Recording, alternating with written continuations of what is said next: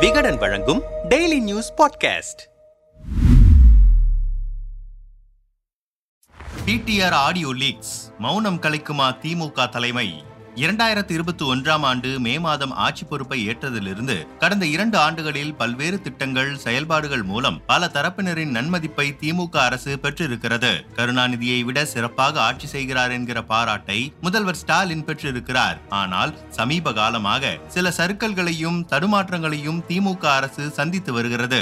வேலை நேரத்தை பனிரெண்டு மணி நேரமாக அதிகரிக்கும் மசோதா நிறைவேற்றம் திருமண மண்டபம் உள்ளிட்ட இடங்களில் மதுபானங்களுக்கு அனுமதி அளிக்கும் அரசாணை போன்ற நடவடிக்கைகளால் திமுக அரசின் செல்வாக்கு சருக்களை சந்தித்திருக்கிறது. எடப்பாடி பழனிசாமி ஆட்சிக்கு முடிவு கட்ட வேண்டும். திமுக ஆட்சி மலர வேண்டும் என்று சமூக ஊடகங்களிலும் பொது மேடைகளிலும் யார் யாரெல்லாம் சட்டமன்ற தேர்தலின் போது குரல் கொடுத்தார்களோ அவர்களே கண்டிக்கிற அளவிற்கு திமுக அரசின் சமீபத்திய செயல்பாடுகள் அமைந்திருக்கின்றன. இத்தகைய சூழலில்தான் பாஜக மாநில தலைவர் அண்ணாமலை வெளியிட்ட பிடிஆர் குறித்த ஆடியோ பெரும் சர்ச்சையை ஏற்படுத்தி இருக்கிறது முதல்வரின் மகன் உதயநிதியும் மருமகன் சபரீசனும் ஒரே ஆண்டில் முப்பதாயிரம் கோடி ரூபாயை முறைகேடாக சேர்த்திருப்பதாக நிதியமைச்சர் பிடிஆர் பழனிவேல் தியாகராஜன் பேசியதாக பாஜக வெளியிட்டிருக்கும் ஆடியோ கிளிப் திமுக தலைமைக்கு பெரும் சங்கடத்தை ஏற்படுத்தி இருக்கிறது அதற்கடுத்து மற்றொரு ஆடியோ கிளிப் ஒன்றையும் அண்ணாமலை வெளியிட்டிருக்கிறார். அந்த ஆடியோவில் ஒரு நபர் ஒரு பதவி என்ற கொள்கைக்கு நான் அரசியலுக்கு வந்த நாள் முதலே ஆதரவு அளித்து வருகிறேன். பாஜகவிடம் எனக்கு பிடித்த விஷயம் இதுதான். கட்சியையும் மக்களையும் பார்த்து கொள்ளும் பொறுப்பு பிரிந்திருக்க வேண்டும் அல்லவா ஆனால் இங்கு எல்லா முடிவுகளையும் அமைச்சர்களும் எம்எல்ஏக்களும் தான் எடுக்கிறார்கள். நிதி மேலாண்மை செய்வது சுலபம். இது ஓர் அமைப்பா? அவர்களுக்கு வரும் ஊழல் பணம் அனைத்தையும் அவர்களே எடுத்துக்கொள்கிறார்கள் முதல்வரின் மகனும் மருமகனும் தான் கட்சியே. அவர்களை நிதி மேலாண்மை செய்ய சொல்லுங்கள். அதனால் எட்டு மாதங்கள் பார்த்த பிறகு முடிவு செய்து விட்டேன் இது ஒரு நிலையான முறை கிடையாது. எனக்கு இருக்கும் மிகப்பெரிய வசதி என்னவென்றால் இப்போது நான் விலகினால் இந்த குறுகிய காலத்தில் நான் வெளியே சென்றால் அவர்கள் செய்த அனைத்தும் அவர்களுக்கே எதிர்வினையாக திருப்பி அடிக்கும். எப்படி சொல்வது?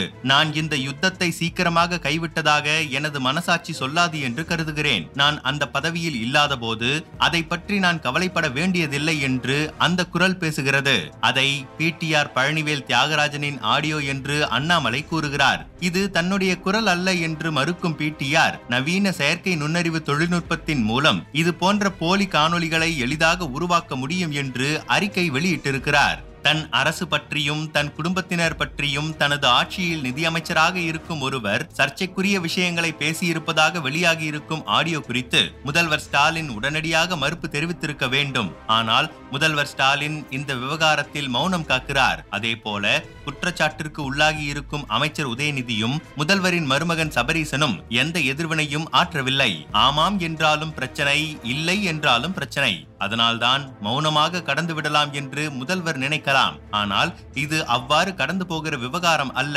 ஆகவேதான் இந்த விவகாரத்தில் முதல்வர் ஸ்டாலினுக்கு சிக்கல் ஏற்பட்டிருப்பதாக தெரிகிறது. இந்த ஆடியோ கிளிப் இரண்டு பாகங்களுடன் நின்றுவிடும் என்று தெரியவில்லை. அண்ணாமலை அடுத்து வெளியிடக்கூடிய ஆடியோவில் இன்னும் சீரியஸான விவகாரங்கள் பேசப்பட்டிருக்க கூடும் என்கிறார்கள். அப்போதும் திமுக தலைமை மௌனத்தையே கடைபிடிக்குமா? இந்த விவகாரத்தை பாஜகவினர் அவ்வளவு எளிதாக விடுவதாக இல்லை. ஏற்கனவே இது குறித்து ஆளுநரிடம் முறையிட்டிருக்கிறார்கள். உரிய விசாரணை நடத்தப்பட வேண்டும் என்ற கோரிக்கையையும் அவர்கள் ஆளுநரிடம் வைத்திருக்கிறார்கள். ஒருவேளை இது குறித்து ஆளுநர் ஒரு சீரியஸான முடிவை எடுக்கிறார் என்கிற பட்சத்தில் குறைந்தபட்சம் தங்கள் தரப்பு விளக்கத்தை அளிக்க வேண்டிய அழுத்தம் அப்போது திமுகவிற்கு நிச்சயம் ஏற்படும்.